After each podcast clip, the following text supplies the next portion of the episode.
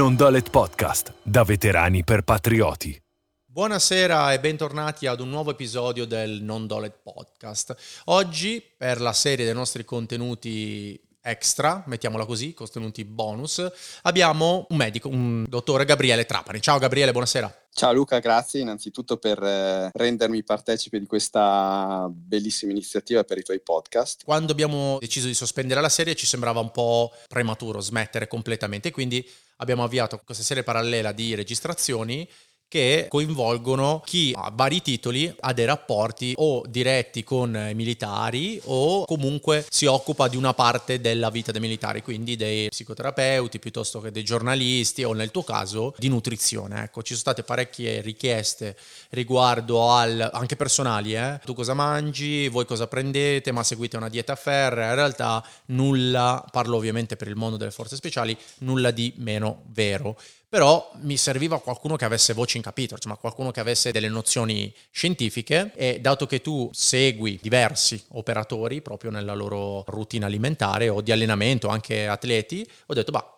chiediamo delle banalità a Gabriele, vediamo cosa ci dice un medico. Mi fa innanzitutto piacere partecipare al tuo podcast perché penso che sia un'iniziativa di un valore in Italia, direi ormai unico. Favorire la testimonianza e oltre questo anche l'informazione secondo me è oro colato in un mondo appunto anche per quanto riguarda alimentazione, per quanto riguarda la preparazione atletica, per quanto riguarda diciamo anche il mantenimento della massima performance di quelli che sono gli operatori. Sì, diciamo la salute, no? ci fa, noi ci teniamo tanto al, al benessere, quello fisico e quello mentale e sicuramente la tua materia è alla base del buon vivere, no? Anche per il mantenimento della tu mi insegni della longevità dell'operatore, perché comunque l'età media si sta notevolmente estendendo, no? quindi il favorire una miglior prestanza fisica che soprattutto duri nel tempo, evitando di fare cazzate o stregonerie, penso che sia una chiave di volta importante per mantenerci tutti in salute e sempre attivi. No?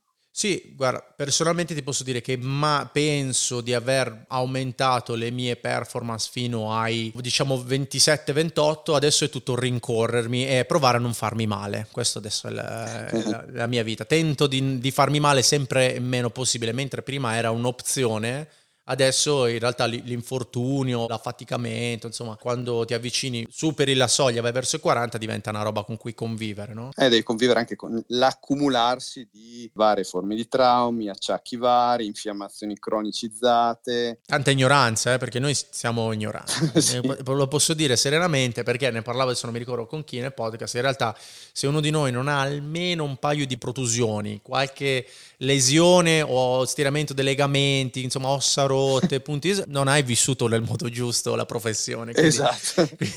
Esatto. E, è un denominatore comune di tutti gli operatori, almeno due se non tre magari, no? Non ne conosco neanche uno che è arrivato in fondo che abbia almeno una decina d'anni di servizio che dica ma io non mi sono mai fatto niente, neanche uno ne conosco, quindi... Diciamo nelle presentazioni, chiacchierando con, chiamiamo con i tuoi colleghi, quello che è il bigliettino da visita di solito sono sempre lastre, eco, elenco di tutti i vari acciacchi, traumi e situazioni varie che si sono accumulate nel tempo. Il fatto, il segreto, tra virgolette, è quello di... Di non fare questo mestiere, suppongo, tu no. sia per, per, consigliare queste no, cose. No, diciamo, diciamo di, come hai detto te, giustamente di rincorrersi e di arginare, tra virgolette, i danni, mantenendo un approccio conservativo, che è quello che tutti gli specialisti, magari anche medici, settore sanitario, non capiscono se non sono addentrati in un sistema prettamente sportivo o correlato a voi. Diciamo che il medico, tra virgolette, standard, quando vede determinate situazioni, nel vostro caso, vi dice di fermarvi, cosa che risulta pressoché impossibile. Sì, sì, no, beh, quello per loro è normale. A me hanno vietato, per esempio, tutto quello che è lo squat, no? Non guidato dalle macchine, per esempio, questa è la loro soluzione alle mie ernie. In realtà non, sai bene che non, non, è la soluzione, insomma, ci sono no. tantissime alternative no. allo smettere di fare certi esercizi, no? E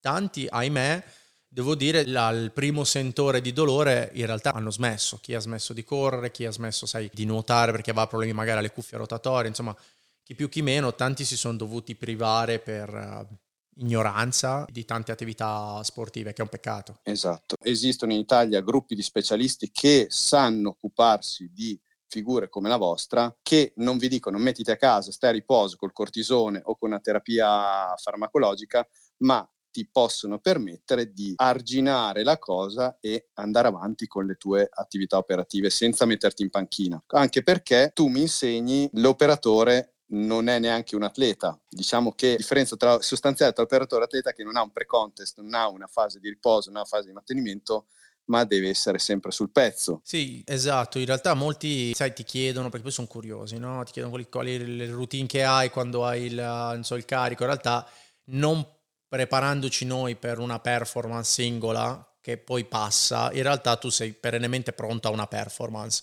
Quindi sei, esatto. sei, sempre in attesa di chiamata. Quando capita il momento, se sei in forma, la vivi bene, se sei meno in forma, la vivi male, però comunque te la devi vivere. E dopo non c'è un post, no? non finisce il campionato per noi e andiamo in ritiro. Ma poi tante volte quello che mi fa specie è stato uno dei primi approcci che ho avuto con determinate figure di operatori che io stesso lavorando con atleti professionisti di altissimo livello, come potrebbe essere Alessio Saccaro o i fratelli Petrosian, mi è stato detto ok, benissimo, l'atleta ha la gara, l'atleta fa l'allenamento e poi va a casa va negli spogliatoi, va a casa, va a letto. Noi tante volte, quando finiamo un certo tipo di attività iniziamo a lavorare. Sì, nel senso che poi in tutto quello che è il lavoro, secondo me la cosa peggiore è che ci sono tantissimi tempi morti, ci sono lunghi periodi di inattività, ok? Mettiamolo di inattività fisica, che ovviamente magari comportano lunghissimi periodi di pianificazione o di studio, delle, per poi operare un, per un brevissimo tempo o in realtà per un tempo prolungato. È complicato perché non hai un ciclo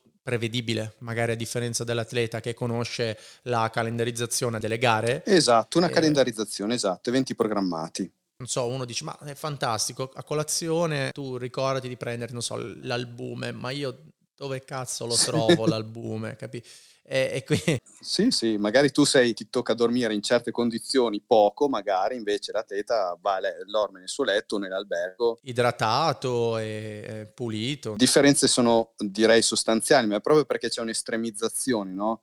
Del dover essere sempre in un certo tipo di livello prestazionale, sempre a tutta, quando poi magari vengono a mancare le componenti di riposo, recupero sostanziali, basilari. Poi tu dici appunto anche il stesso discorso dell'alimentazione. Diciamo che l'operatore e l'atleta sono due pianeti diversi che ancora ti dico, ti dirò anche in certi contesti, anche ad alto livello, vedo non saper bene scindere, anche in ambito sanitario. No? L'operatore viene spesso trattato come uno sportivo qualunque, ma non vengono considerate tutte le varie sfaccettature che lo caratterizzano. Guarda anche solo il discorso del sistema nervoso, no? Diciamo che l'operatore è sempre in una sorta di allarme rosso, no? Col sistema nervoso, quindi sempre a tutta, va anche questa è una componente che va a incidere nei processi di recupero, di riposo, che poi favoriscono i traumi, insomma sì. è molto più complesso, diciamo, l'organismo di un operatore. Che tu sappia non ci sono studi in Italia? No, in Italia è un grosso problema di cui mi sto occupando perché in Italia ci sono forti limitazioni in ambito di ricerca clinica sul personale militare, cosa che invece, essendo in contatto con gli Stati Uniti... No, non lo so bene, loro sono, come dire, omogenei, ecco, il personale medico, quello legato ai traumi, quello legato alla nutrizione, in realtà per loro è una... È una fonte fantastica. Sì, sono integrati, per loro è molto semplice avere personale che li segue, per noi non è neanche previsto, nessuno si è mai posto il problema. No, però ci si sta lavorando, dai, vediamo, spero che appunto in un futuro non troppo lontano si arrivi anche a questo, perché ci si sta lavorando. Sì, le generazioni stanno cambiando, no? Adesso poi prima chi prendeva integrazione o supplements all'estero, no? Era sempre un po', ah, hai visto quello si compra, le, ti prendi le bombe, no? Dici guarda, no, ma veramente io parlo per esempio per il mio caso specifico, cerco di non perdere continuamente peso perché è un metabolismo molto rapido e quindi devo integrare parecchio. Chissà cosa ti prendi. Se va bene, sono proteine, quella gente no, finisce a prendere i peggiori gainer con dentro delle quantità di edulcoranti terribili. Sì, più schifosi. Con le calorie della cena di Capodanno, ecco, di Sì, però ben venga che oggi come oggi l'operatore può avere a disposizione anche questo tipo di strumento, perché comunque per compensare a tutto quello che può essere, essere lacune, squilibri calorici, anche qualitativi no, del cibo stesso, che sia in caserma piuttosto che in teatro operativo, ben venga che esista l'integrazione alimentare oggi. Sì, il problema principale lo sai qual è, no? Per tutti quelli che indossano l'uniforme è che almeno un pasto al giorno lo devono fare con l'amministrazione pubblica, eh, sì. che per disponibilità economica che ha non è lungi da me lamentarmi di chi mi ha nutrito negli ultimi 15 anni, però come dire, la qualità è quella che è, nel senso, e soprattutto le dosi e il metodo di cottura sono quello da mensa dei ferrovieri, no? Non so se... Ho visto. Eh, ok, quindi è quello, non ti puoi aspettare di mangiare benissimo, che una è una cosa che può anche che abbozzare, e soprattutto non si mangiano tante calorie perché poi c'è eh, l'altra faccia della medaglia è che c'è attualmente parecchio, ci sono delle problematiche di cattiva alimentazione per cui il personale alcuni sono anche sovrappeso, quindi loro cercano di rimanere, immagino, sulle 2000 calorie spalmate sui tre pasti. Però Luca, sai che tu parli di sovrappeso, ma il problema fondamentale è, al di là della qualità del cibo, è, come dicevi, le quantità, le concentrazioni di macronutrienti, perché basta pensare che in media un eh, operatore di, diciamo, normopeso impegnato 3-4 ore di intensa attività una mattina tu riesci comunque a consumare, se non tutta, buonissima parte di glicogeno epatico muscolare. Questo cosa vuol dire? Che dopo ti vai a ritrovare che per forza di cose il tuo organismo qualcosa si deve andare a cercare. Quindi, come dicevi tu, va a catabolizzare che è il proprio tessuto muscolare non è che dimagrisce. Esatto, no? eh, ci mangiamo noi stessi. Ci si mangia addosso perché l'organismo, dopo che non ha più il carburante preferito, che sono i carboidrati. Ecco, diciamolo, diciamolo che noi io sono pro carboidrati, no persone che smettono di mangiare la pasta. Eh. No, no, sono, Magari della pasta buona, io sono pro, io sono pro mangiare un po' di tutto. Eh, perché... Luca, il discorso è molto semplice, no? Si tende troppo a stoppiare, a interpretare quelle che sono le informazioni che arrivano dall'esterno a quello che è l'attività soggettiva che, in cui siete impiegati, che fondamentalmente, vista la multidisciplinarietà, si basa fondamentalmente sul carburante migliore in assoluto che è il carboidrato. Ok, questo non vuol dire mangiare zuccheri, mangiare schifezze, gelati, porcherie, zuccheri semplici vari, okay. succhi zuccherati. Vuol dire comunque alimentarsi con fonti che siano integrali, poco raffinati, comunque fonti basi, come possono essere il riso o la pasta, piuttosto anche il pane o le patate. Ok, dovendoli scegliere, quindi tu dici integrale va bene, ok? Va meglio, come dire. Sicuramente meglio di quello che è un raffinato, proprio per avere un discorso di gestione glicemica che è la base di tutto, gestione glicemica nel tempo nelle, durante le attività.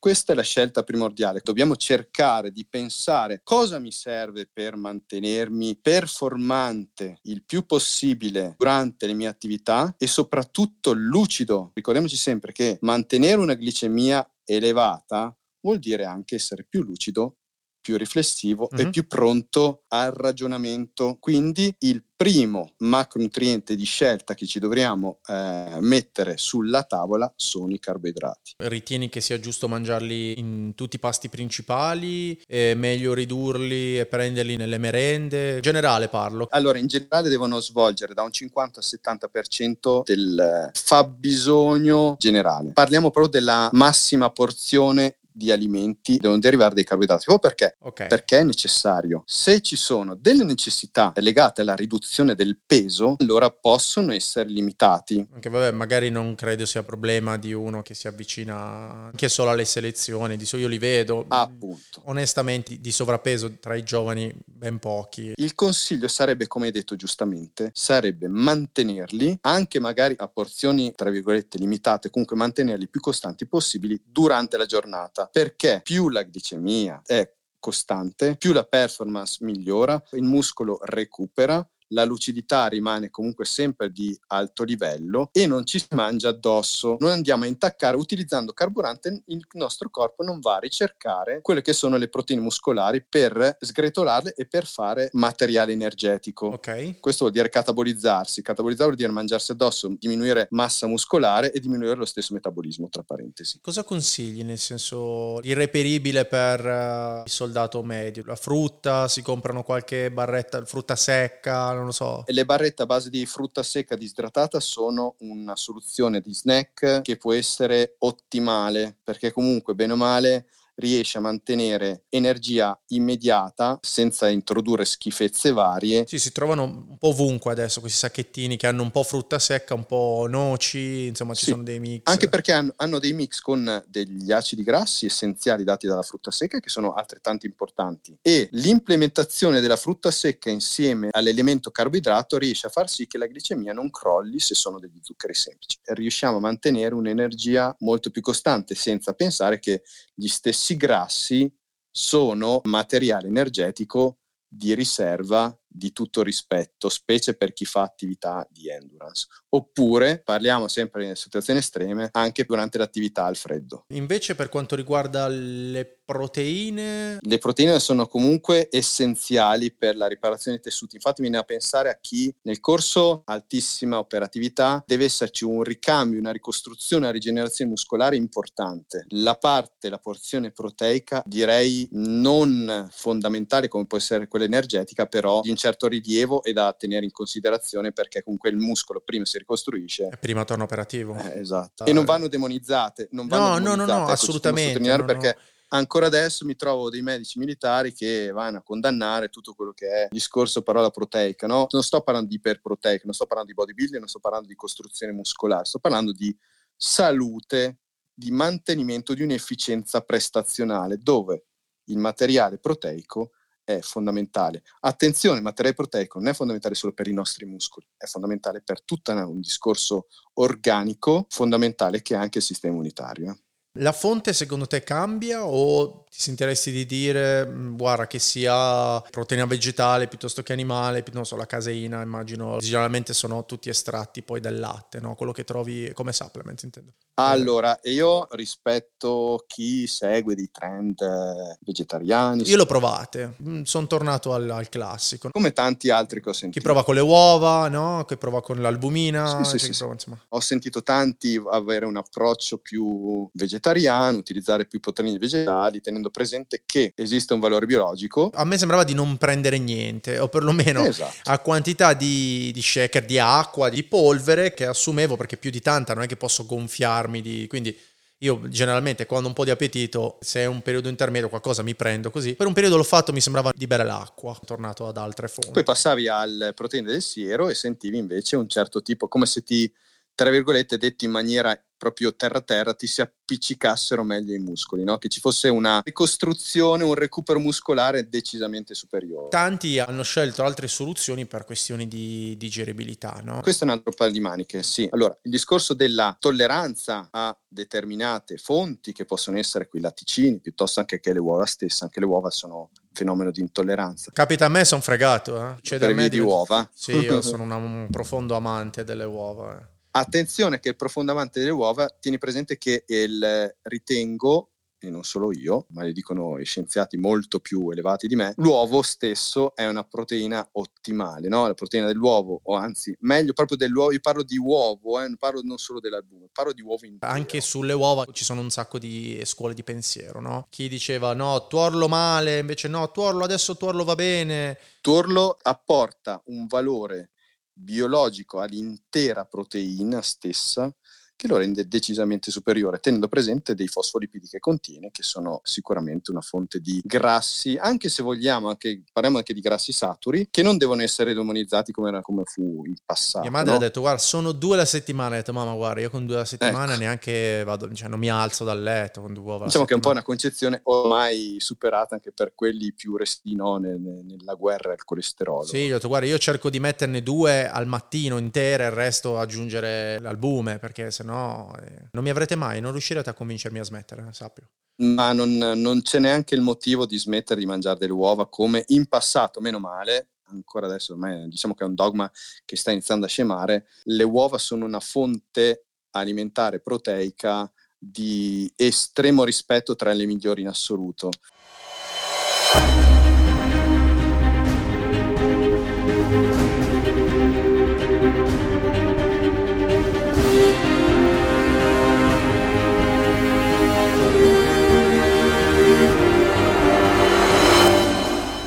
Non Dolet Podcast, da veterani per patrioti.